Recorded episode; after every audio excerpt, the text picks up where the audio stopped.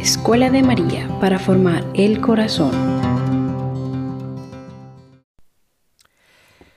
Día 3 de este caminar que estamos haciendo de la mano con San José. Y hoy, antes de comenzar, oramos, oramos con la palabra de Dios. Lo hacemos con el Salmo 27 y lo hacemos en el nombre del Padre, del Hijo y del Espíritu Santo. Amén. Proclama el Salmo. El Señor es mi luz y mi salvación. ¿A quién he de temer? El Señor es el refugio de mi vida. ¿Por quién he de temblar? Cuando se acercan contra mí los malhechores, y quieren devorar mi carne. Son ellos, mis adversarios y enemigos, los que tropiezan y sucumben. Aunque acampe contra mí un ejército, mi corazón no teme. Aunque estalle una guerra contra mí, estoy seguro en ella. Una cosa he pedido al Señor, una cosa estoy buscando, morar en la casa del Señor todos los días de mi vida, para gustar la dulzura del Señor y cuidar de su templo. Que Él me dará cobijo en su cabaña en el día de la desdicha. Me esconderá en lo oculto de su tienda. Sobre una roca me levantará. Y ahora, se alza mi cabeza sobre mis enemigos que me hostigan. En su tienda voy a ofrecer sacrificios, sacrificios de alabanza. Cantaré, salmodiaré al Señor. Escucha, Señor, mi voz que clama. Tenme piedad y respóndeme.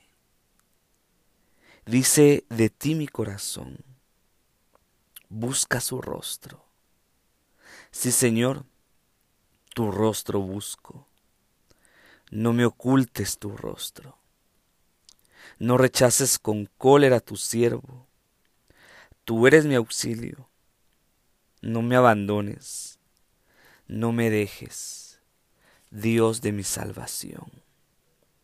Si mi padre y mi madre me abandonan, el Señor me acogerá.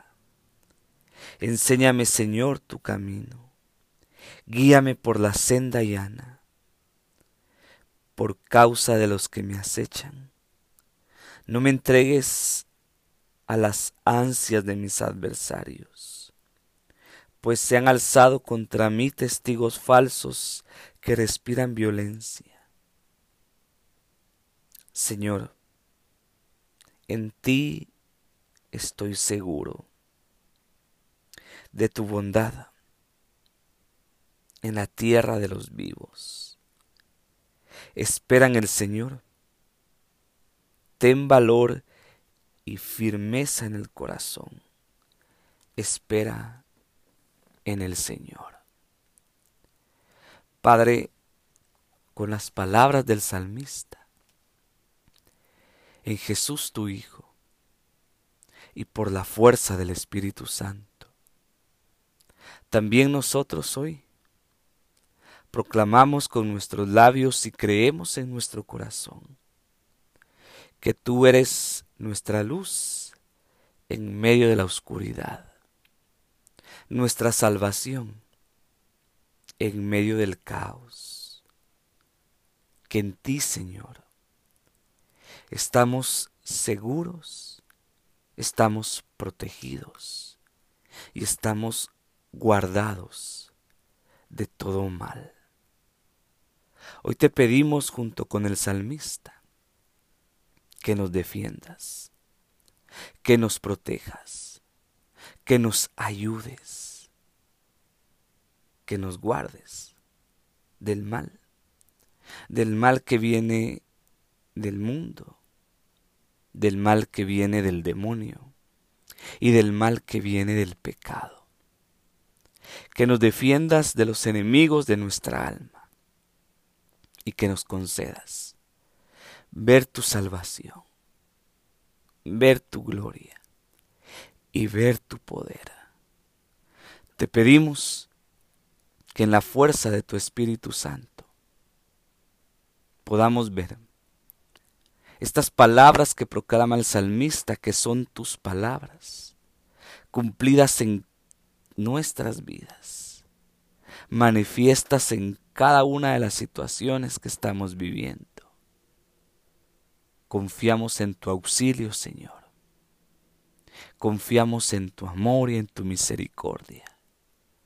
Y por eso, como proclama el salmista, también hoy nosotros lo proclamamos. No tenemos miedo, Señor, porque tú estás con nosotros. Bendito seas, Padre bueno, en el nombre de Jesús. Amén. Aleluya. Amén. Ayer hablamos de cuatro virtudes de San José que resaltamos a la luz de la Sagrada Escritura y definitivamente que se pueden mencionar muchas otras virtudes de este gran santo. Pero hoy quiero resaltar una quinta virtud que para mí también es importantísima, que también ilumina nuestro caminar y nos ayuda a conocer más a San José y es la virtud de la castidad. Virtud que José vivió junto con María de manera perfecta, de manera muy perfecta. Cuando al principio mencionaba que muchas de las imágenes que tenemos de San José y de las cosas que sabemos de San José tienen que ver con los libros apócrifos y mencionaba especialmente el apócrifo de Santiago, eh, estos libros, que tienen muchas fantasías, eh, fueron usados en su momento también para querer justificar ciertas verdades de fe que en aquella época pues probablemente no había otra forma de justificarlas.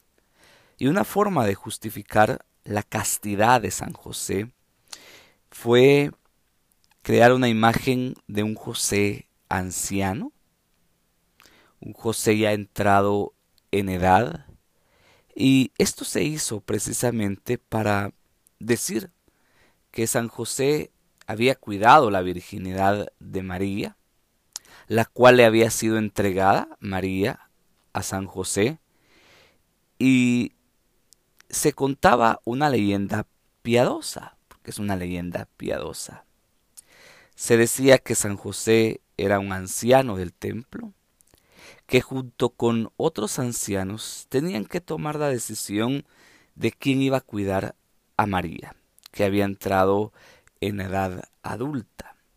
Y la leyenda piadosa cuenta que decidieron tomar cada uno una vara seca, orar y pedirle al Señor un signo y el signo consistía en que la primera vara que floreciera, esa sería, o perdón, ese sería el signo de que el poseedor de esa vara sería el elegido para cuidar a María. Oraron, la vara de José floreció milagrosamente y ese fue el signo del Señor para decir que José tendría que cuidar a María. Insisto, es una leyenda piadosa.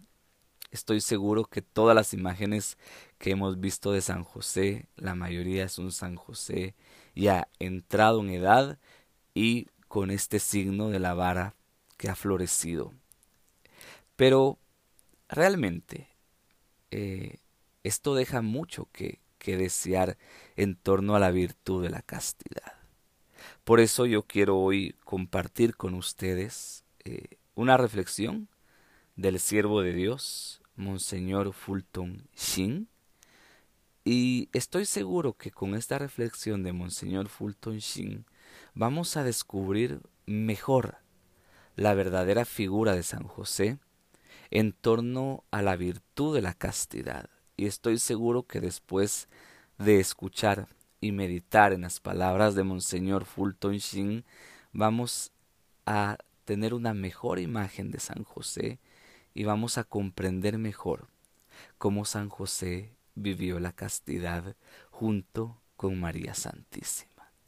Con esto no estoy diciendo que la iglesia nos ha mentido o se ha equivocado, ni mucho menos. Y con esto tampoco estoy diciendo que no valgan las imágenes de San José que conocemos hoy. Pero creo que si nuestra fe se fundamenta mucho más en lo histórico, lo teológico, eh, nuestro amor por, por este santo va a ser más fuerte, más fuerte. Eh, transcribo y leo literalmente esta homilía y esta reflexión que dio Monseñor Fulton Sheen hace ya varias décadas. Quiero hablar desde un matrimonio que formó una familia, del constituido por la Virgen María y San José. Para explicar la singularidad de sus bodas, hay que tener presente una verdad. Puede haber habido un matrimonio aún sin unión física, este caso puede existir por tres motivos. Porque los sentidos satisfechos ya se hayan vuelto insensibles, porque los esposos después, de haberse unido hayan hecho voto a Dios de renunciar al placer para dedicarse a los más sublimes éxtasis del espíritu, y finalmente, porque los esposos, a pesar del matrimonio, hayan hecho voto de virginidad renunciando a sus recíprocos derechos. Y la virginidad resultó ser el centro de atracción de esta unión. Una cosa renunciar a los placeres de la vida conyugal por estar hartos de ellos, y otra muy distinta, renunciar a esos placeres antes de haberlos probado para formar solamente una unión de corazones, como ocurrió con las bodas de María y José. Ellos se unieron como dos estrellas que no se enlazan nunca, mientras que sus rayos luminosos se entrecruzan en el espacio. Fue un matrimonio parecido a lo que sucede en la primavera, entre las flores que que juntan sus perfumes o a dos instrumentos que juntan sus melodías al unísono, formando una sola. Los esposos, al renunciar a sus recíprocos derechos por un móvil más elevado, no destruyen la esencia del matrimonio, pues como dice San Agustín, la base de un matrimonio de amor es la unión de corazones. Esto nos lleva a una pregunta. ¿Por qué fue necesario el matrimonio, habiendo hecho voto de virginidad la Virgen y San José? El matrimonio era necesario a pesar del voto de virginidad para preservar a la Virgen de cualquier sospecha mientras no le llegase el tiempo de revelar el misterio del nacimiento de Jesús. Se consideró en efecto que nuestro Señor fuera hijo de San José. De este modo, no quedó expuesto el sarcasmo del pueblo, el nacimiento de Cristo, y no sirvió de escándalo para los débiles en la fe. De esta manera, además, pudo tener en José un testigo, la pureza de María.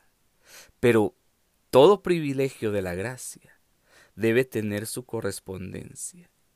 Y María y José hubieron de pagarlo con su mayor dolor. El ángel no había dicho a la Virgen que revelase la obra del Espíritu Santo que se había revelado en ella. Y por eso cayó María. San José al no poderse explicar el fenómeno, pensó repudiarla. Una vez hizo la Virgen la siguiente revelación a un santo.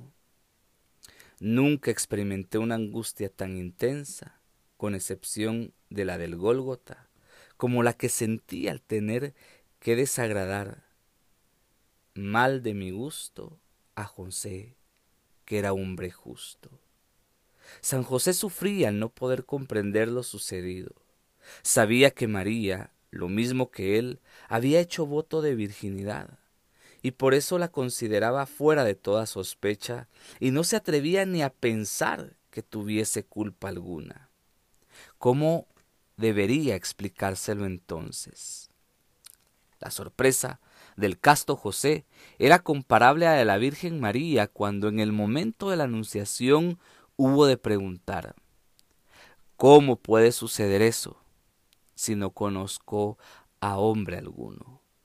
María deseaba saber cómo podría ser virgen y madre a un mismo tiempo. Y San José no sabía cómo podría ser virgen y padre. Y el ángel del Señor le explicó a ambos que solamente Dios tenía poder para hacer semejante cosa, y no la ciencia humana. Solamente pueden penetrar en estos misterios los que entienden la voz de los ángeles. Como quiera que San José quería repudiar secretamente a la Virgen, el ángel le corrió el velo del misterio. Efectivamente, tan pronto como tal pensamiento se afianzó en la mente del santo, un ángel se le apareció en sueños y le dijo, José, hijo de David, no temas de vivir con tu esposa María, porque lo nacido en ella es obra del Espíritu Santo. Dará a luz un hijo, al que le pondrás por nombre Jesús. Él liberará al pueblo de sus pecados. Mateo 1, 20, 21. De este modo, conociendo las razones del nacimiento de Jesús, pudo San José volver a encontrar la paz. Su alma se llenó de felicidad al tener noticia de que sería el Padre putativo del Salvador del mundo y guardián y protector de la Madre de quienes no pueden de quien no puede contener los cielos. Ahora vayamos a la segunda pregunta. ¿Era San José viejo o joven? Y aquí viene la respuesta de lo que mencioné al principio. Dice Monseñor Fulton Sheen, la mayor parte de las esculturas y de los cuadros nos presentan un San José viejo, con una larga barba canosa no existe desde luego ningún dato histórico que nos indique su edad. Si buscamos las razones por las que el arte nos representa a San José y a Viejo, descubrimos que se da ese aspecto por entenderse que es él el que más se dice con su papel de custodio de la virginidad de María. Sin embargo, notamos que el arte ha hecho de San José un esposo puro y casto, más por edad que por virtud. Y aquí viene algo importante a lo que le debemos de poner atención. Sigue diciendo el siervo de Dios, Monseñor Fulton Sheen.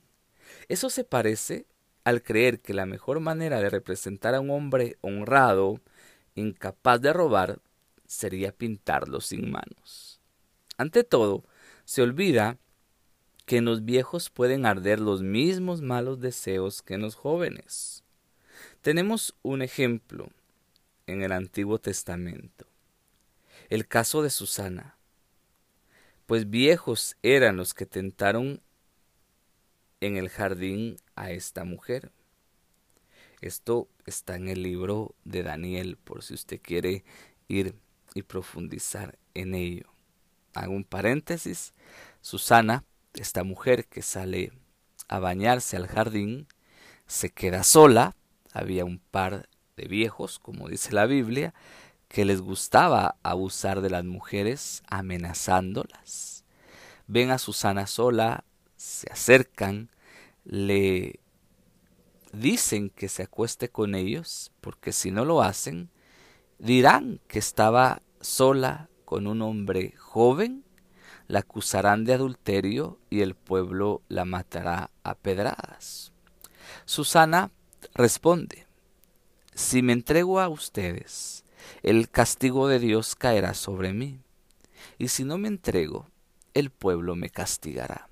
Así que Susana decide no entregarse a estos hombres. Los hombres cumplen su amenaza, empiezan a gritar, el pueblo se junta, cuentan su historia de que un hombre estaba con ella, pero de que no pudieron sujetarlo porque era muy joven y ellos ya viejos, sin fuerzas, y cuando están a punto de apedrearla, aparece Daniel, del que la Biblia dice que siendo un jovencito tenía la sabiduría de un anciano, pues el Espíritu de Dios posaba sobre él. Y Daniel interviene pidiendo interrogar a cada uno de los dos hombres por separado. Al primero le pregunta bajo qué árbol estaba Susana. Este responde con el nombre de un árbol. Y ahí mismo Daniel condena de parte de Dios este hombre. Al segundo le pregunta lo mismo y el segundo responde con un nombre distinto. Así que al verse descubiertos en su mentira, los que han sido lapidados por el pueblo fueron estos dos hombres.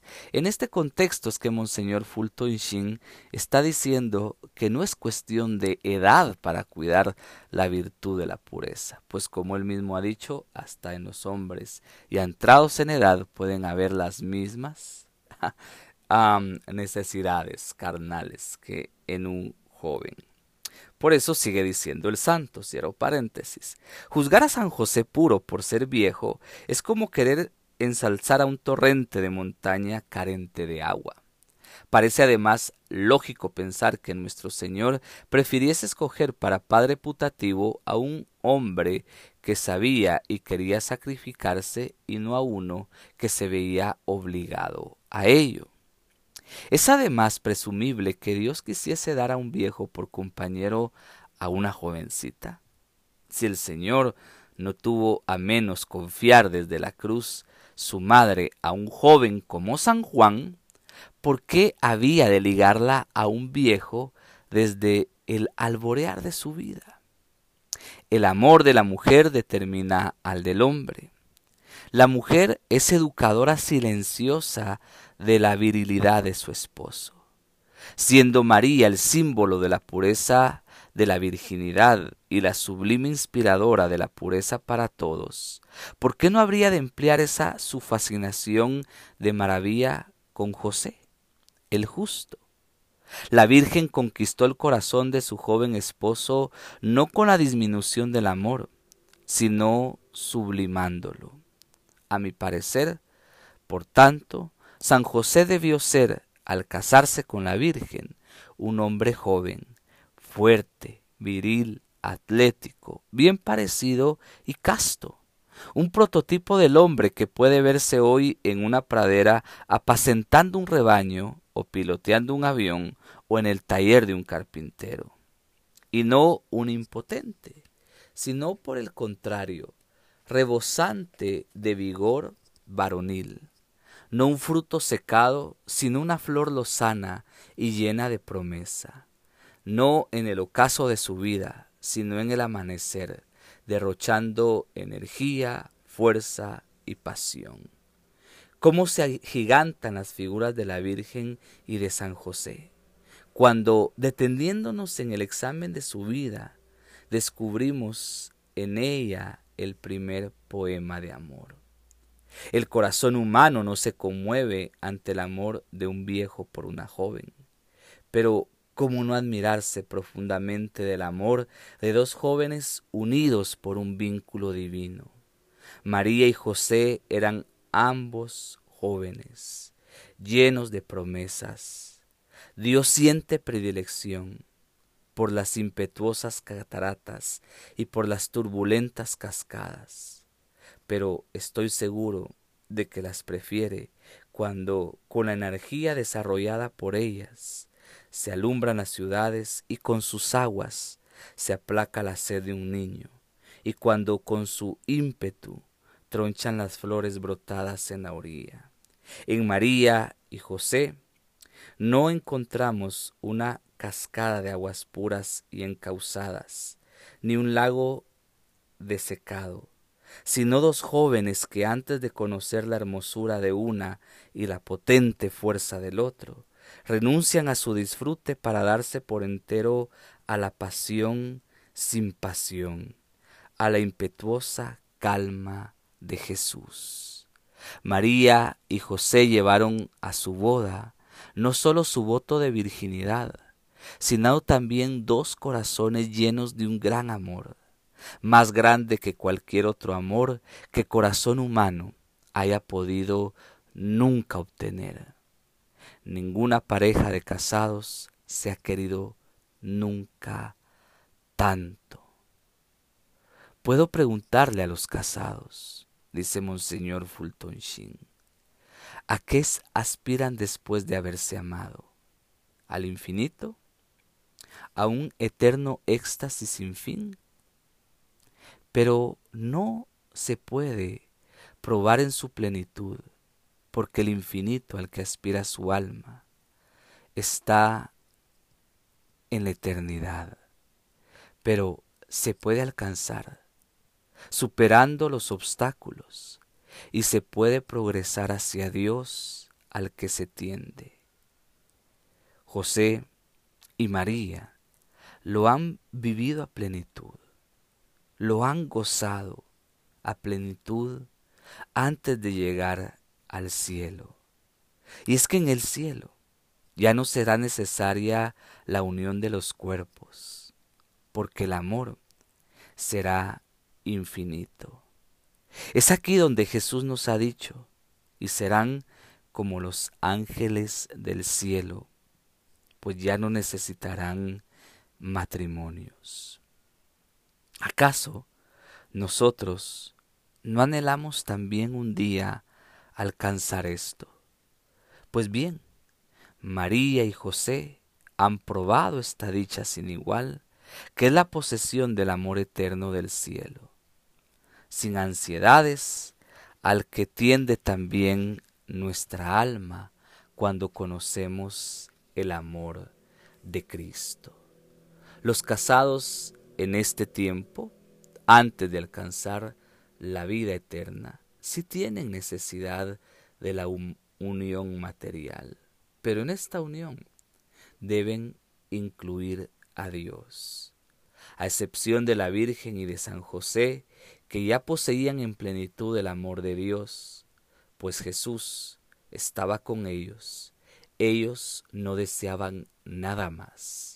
Por este amor no tenían necesidad de la unión física, porque Cristo estaba con ellos, pues tenían la divinidad en medio de ellos, y esta divinidad los eximía de esta necesidad. León XIII, el Papa León XIII recordaba el matrimonio de José y de María fue consumado por el amor de Jesús. No hubo necesidad de unión de cuerpos, pues José y María se unieron en Jesús.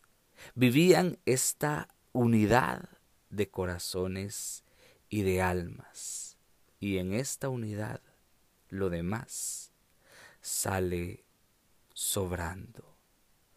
José y María llegaron a una comunión tal, pues habían unido sus corazones a Dios y habían gustado el más grande y puro amor, el amor que viene de Dios, presente en medio de ellos, en Jesús, en Jesús.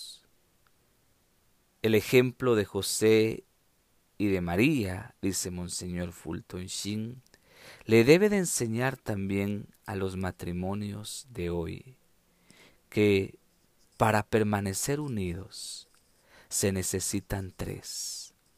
Él, el esposo, ella, la esposa, y Dios en medio de ellos.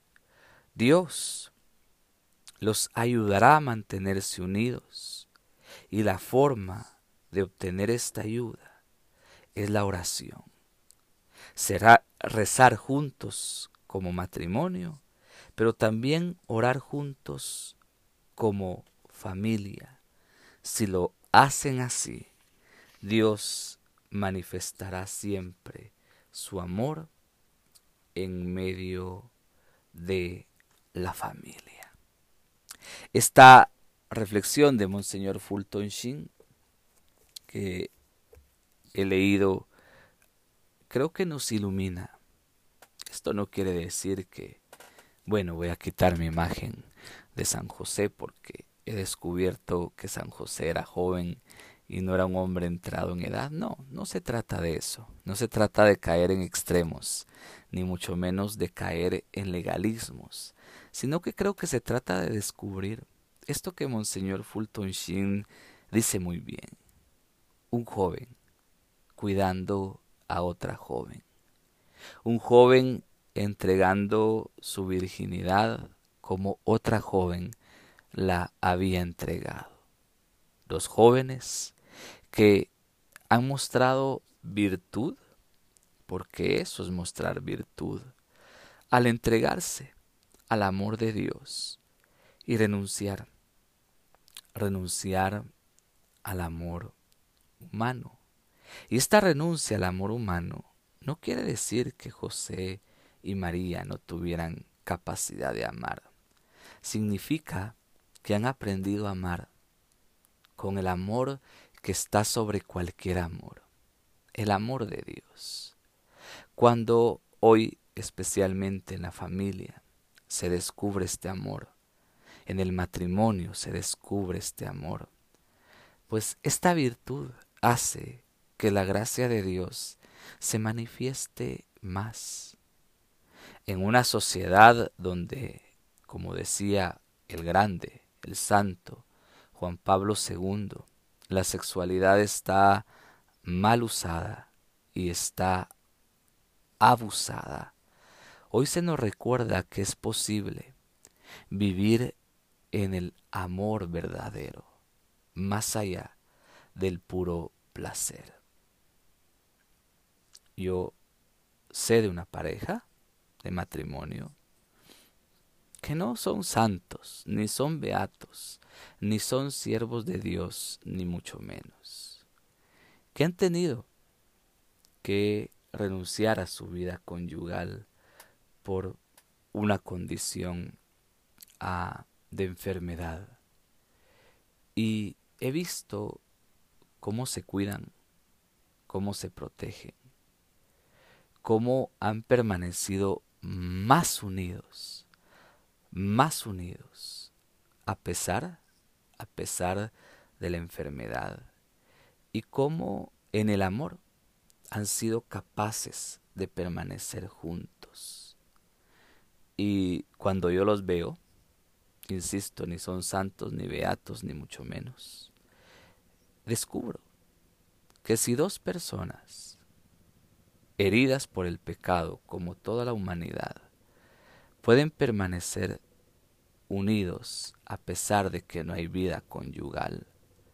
Pienso, cuánto más José y María, que eran santos y vivieron en santidad, pudieron vivir la castidad, manteniendo su virginidad, porque como decía Monseñor Fulton Sheen, haciendo eco de las palabras de San Agustín, pudieron vivir la comunión de corazones y la comunión de almas en el amor de Dios. Así que la quinta virtud de San José es la castidad. Espero que esta reflexión de Fulton Sheen les ayude y les ilumine. La unimos a las cuatro virtudes que vimos ayer y así, conociendo a San José, vamos a seguir caminando en este andar de 33 días. Oramos para terminar, le encomendamos nuestras familias a José y a María y pidiendo la intercesión de la Sagrada Familia, pedimos que el Señor también bendiga nuestras familias. Lo hacemos en el nombre del Padre, del Hijo y del Espíritu Santo. Amén. Te pedimos hoy, San José, que junto con María intercedas por nuestras familias. Hoy de manera muy particular te presentamos nuestros matrimonios, nuestros hijos, y de manera muy especial te presentamos las necesidades que hay en nuestra familia. Te pedimos tu intercesión para que tu oración junto con la de María, Madre nuestra,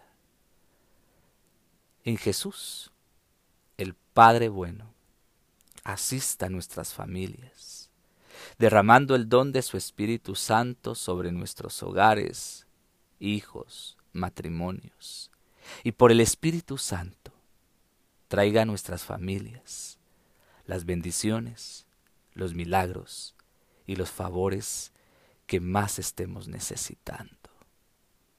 Padre, yo te pido en el nombre de Jesús que mires con ojos de misericordia a cada persona que está haciendo esta oración en este momento. Que mires con ojos de bondad a cada familia que está representada hoy. Y que en tu gran amor, en tu gran misericordia, por la intercesión de San José y de María, Madre nuestra, en el nombre de Jesús tu Hijo, bendigas grandemente a cada familia, asistiéndolos en sus necesidades, ayudándolos en las dificultades y problemas que puedan estar enfrentando en este momento, sanando las enfermedades del cuerpo y del alma que puedan estar padeciendo y resolviendo los conflictos que puedan estar pasando. Hoy, Padre, en el nombre de Jesús, derrama sanidad, derrama libertad, derrama bendiciones sobre las familias que hacen esta oración. Y haz que por la intercesión de San José y de María, hoy muchas familias reciban los milagros que estén necesitando.